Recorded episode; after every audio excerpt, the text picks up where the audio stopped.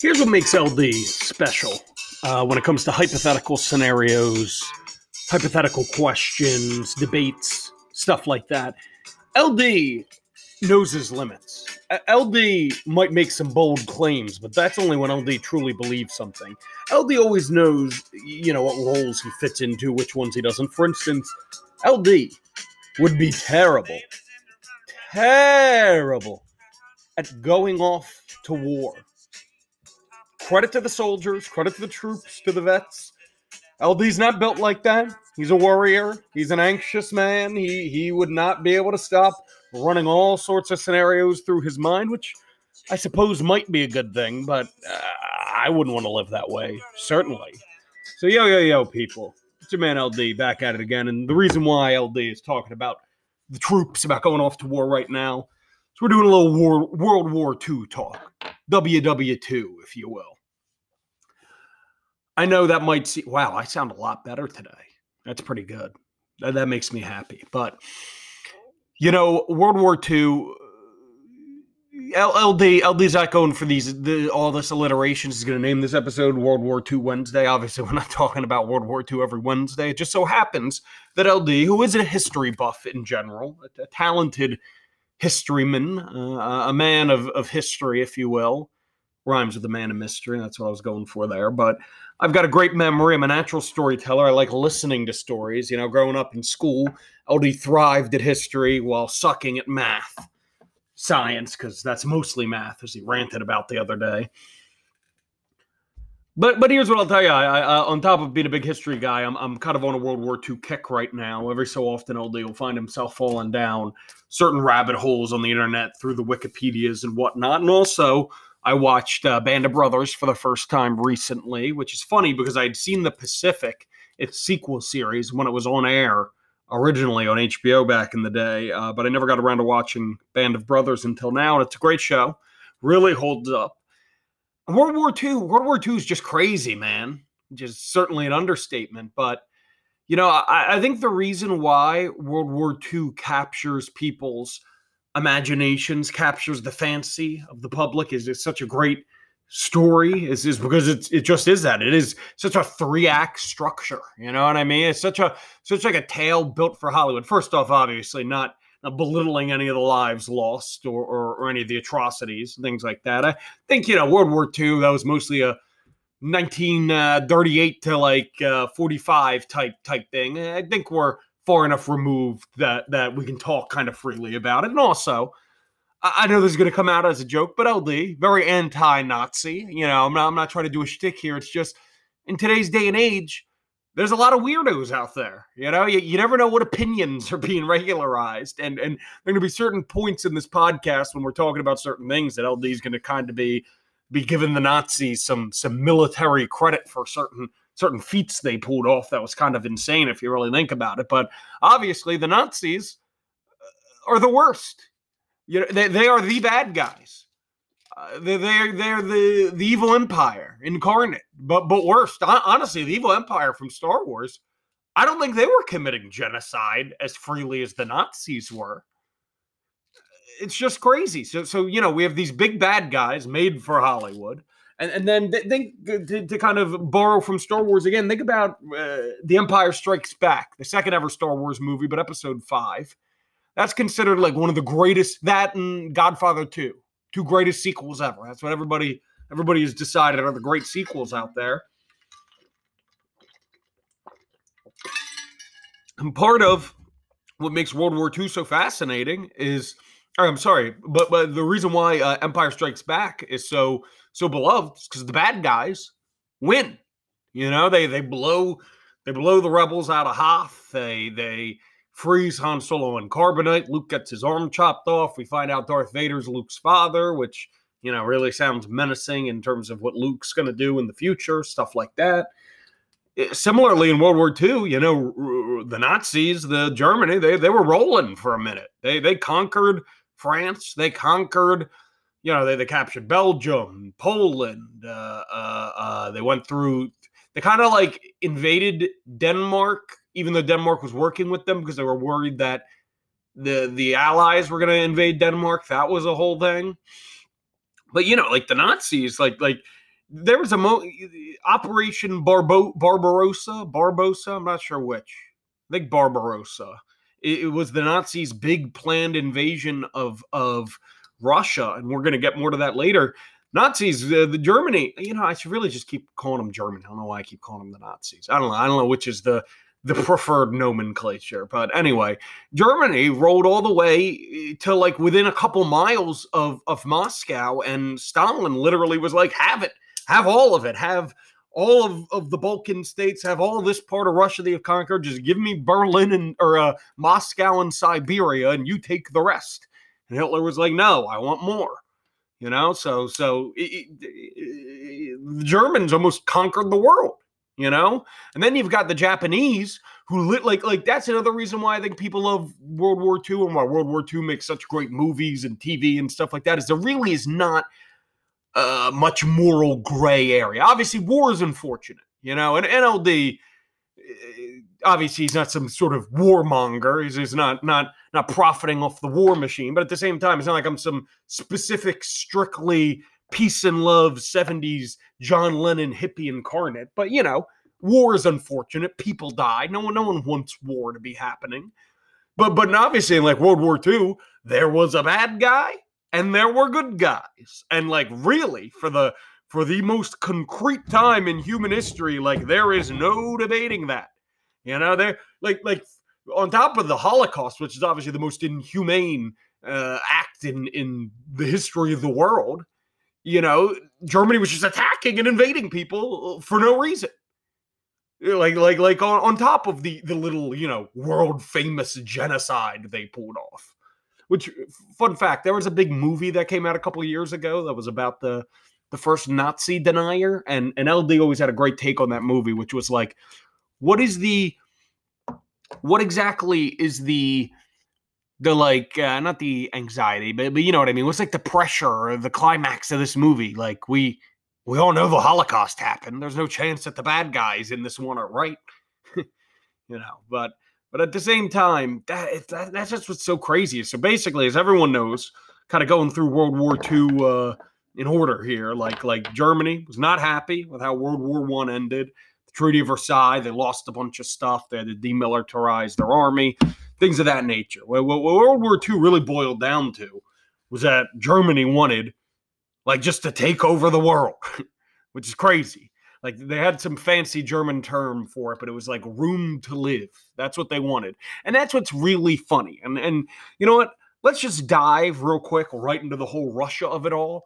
So, so at the beginning of war, uh, uh, To, to start World War Two, and and if anyone at home who's listening to this is like a history major, L D does not have notes in front of him. He's not looking these things up. This is all based on his memory. So if I, if I'm close, but but you know, I'm, I'm not making any claims that I don't know. But if my orders of operation here are off, cut me a break.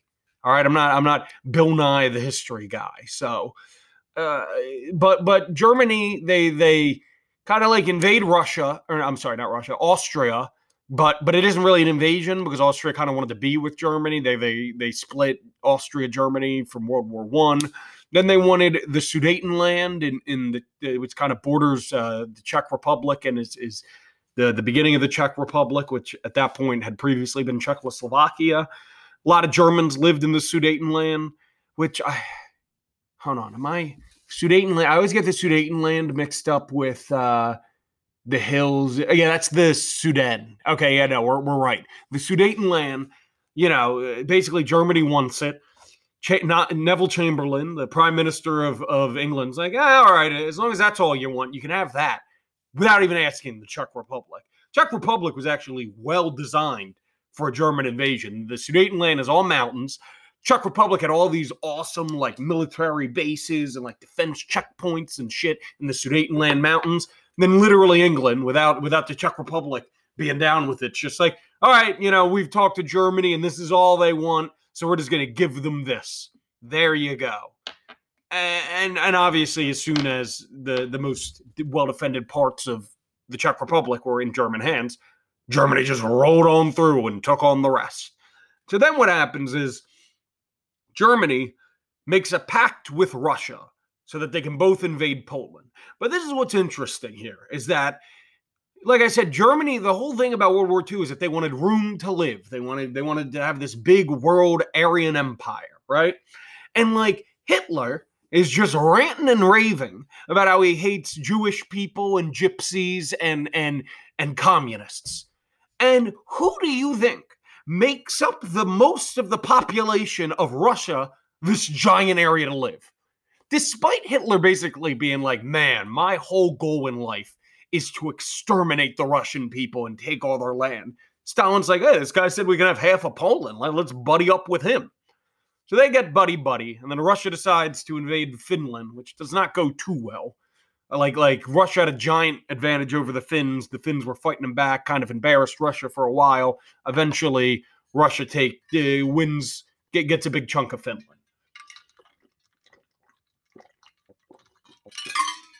Also, this isn't even really Russia.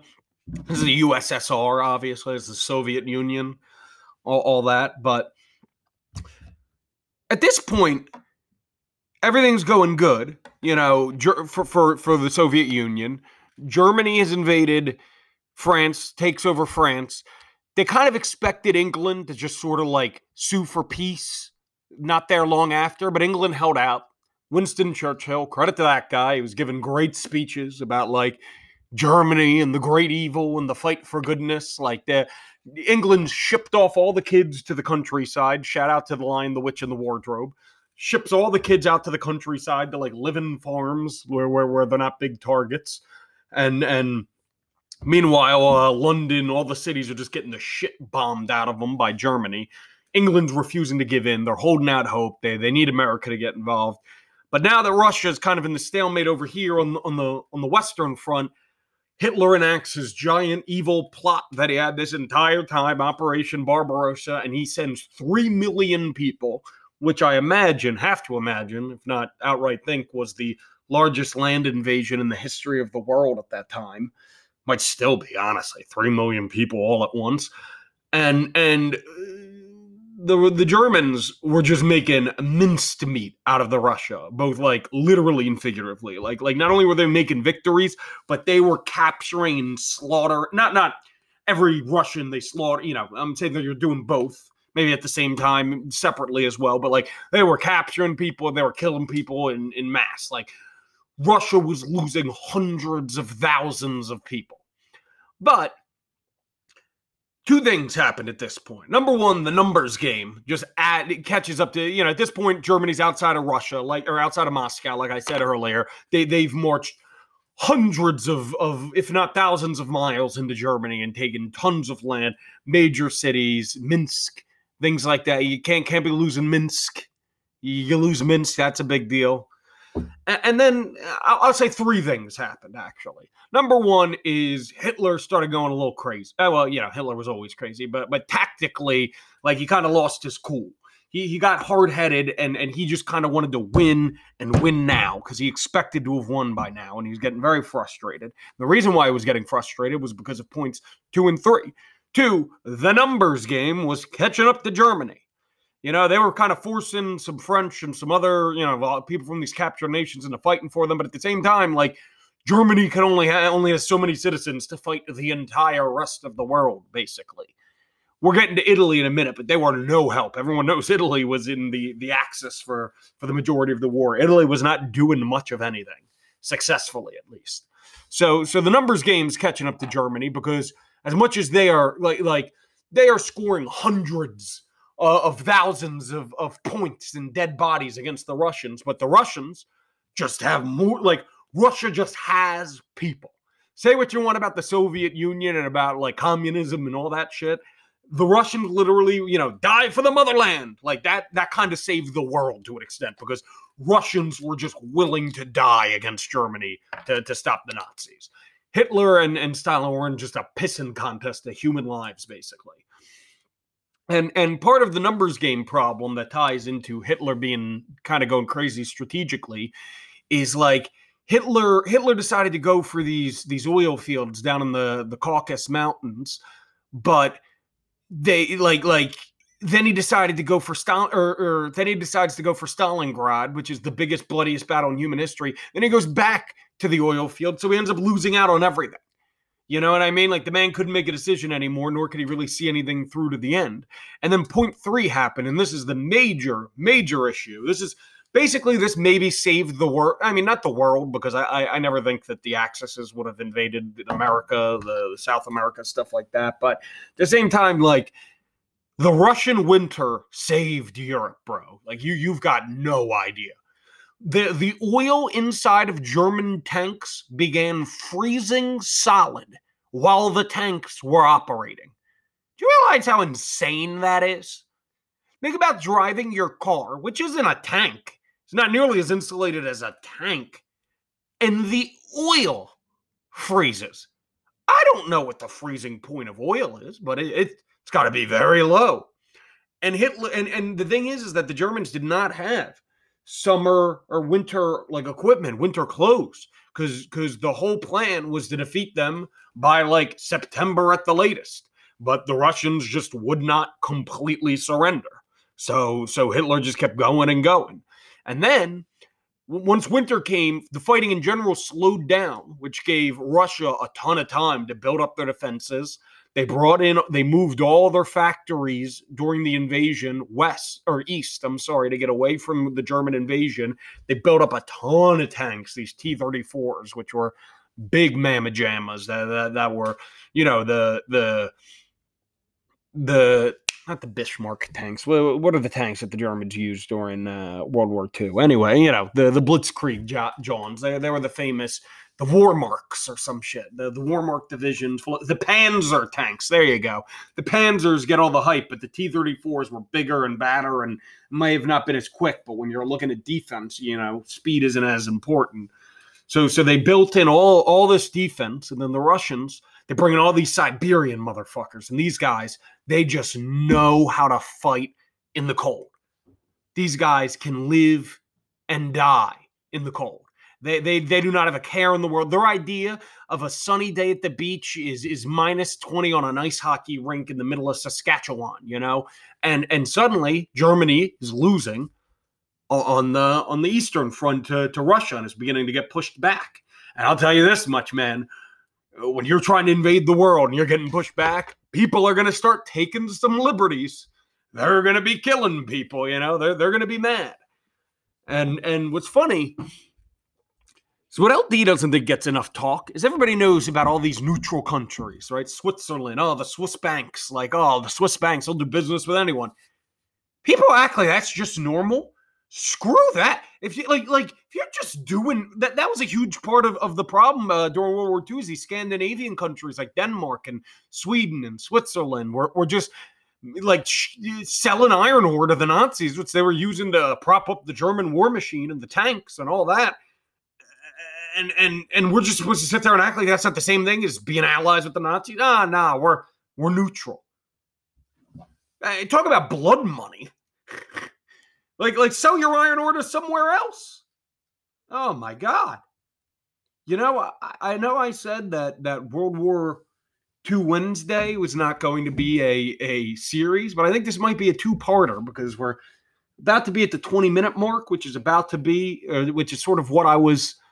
was aiming for, for time-wise, uh, for these is between twenty and thirty minutes. And I still have a lot World War Two stuff to talk about. You know, so I think I'm going to kind of wrap up with, with this stuff because because this kind of plays in more to Europe. And, and then maybe we'll get to D-Day, stuff like that later. But here, here's a fun fact that doesn't get talked enough about uh, in Nazi-occupied Europe. That's women. Classic group, the mistreated, catches the, the raw end of the stick, you know, throughout history. So, so you know, Nazi the Nazis occupy uh, France, for instance, for, for what, like four or five years, something like that. And obviously, yeah, that's a hell of a place to be living in. It's kind of an every man for himself scenario. But, you know, the rich people of Fran- of, of Paris were just sucking up to the Nazis. You know, oh, Nazis, oh, Nazis. You know, I'm the rich guy in town. Like, I throw the best parties. I'm the guy you want to be in with, believe me. You know, they're, they're fancy meals. I know this sounds like a French stereotype, but, like, literally, like, like the ultimate luxury in France at the time was, like, restaurant meals during the Nazi occupations. People will do anything to have a nice, prepared cafe lunch, you know? But anyway, you know, on the other side of things in, in Nazi-occupied France, there's the resistance, La Résistance, fighting the Nazis, you know, doing everything they can to, to resist the Nazis. So once the Allies, you know, free France, what happens is a lot of those resistance people look at a lot of the, the sucker-uppers of the world, the, the Paris elites, and saying, hey, bozos, what happened? We could have used your help, your resources, your support during the occupation of Paris, but you guys were hanging out with the Nazis. Well, you want to know what a lot, what ended up happening is a lot of those people got kind of tarred, feathered, publicly humiliated, you know, shame, shame, Game of Thrones styled through the streets. But who got it the worst was women for two reasons. One, a lot of those men who kind of didn't do anything to help out the resistance started just throwing women under the bus to then seem like they were helping the resistance and finding the traitors. They'd be like, oh, yeah, that, that woman, that, that, that woman over there, my neighbor, I, I saw her betting a Nazi. Like, ha-ha, let's get her. Uh, but, but that takes us to point number two, which is women in war times, unfortunately, get raped quite often. You know, and even if we're not talking about tackled and held down to the ground, we're talking about French women, French, French prostitutes, all these things in Paris. You know, a Nazi comes up to her brandishing a gun in his pocket. You know, hey, how about you have me over? Suddenly those women were getting forced into sex against their will and enduring one horror of war, then being called a traitor and being uh, trounced through the street and attacked by the, the men of her country, whether those people were with the Nazis or not, on the other side of the war. It's the hell of a time to live in, and it's nice sometimes to see that things don't change all that often in this world, because women today be getting it from all sides as well. That's L D, General L D, Corporal L D. No stolen valor here. That's just a joke. But signing off here, we're going to do one more World War Two Wednesday next week. Let me know what you think of these history dive story time episodes. Peace out.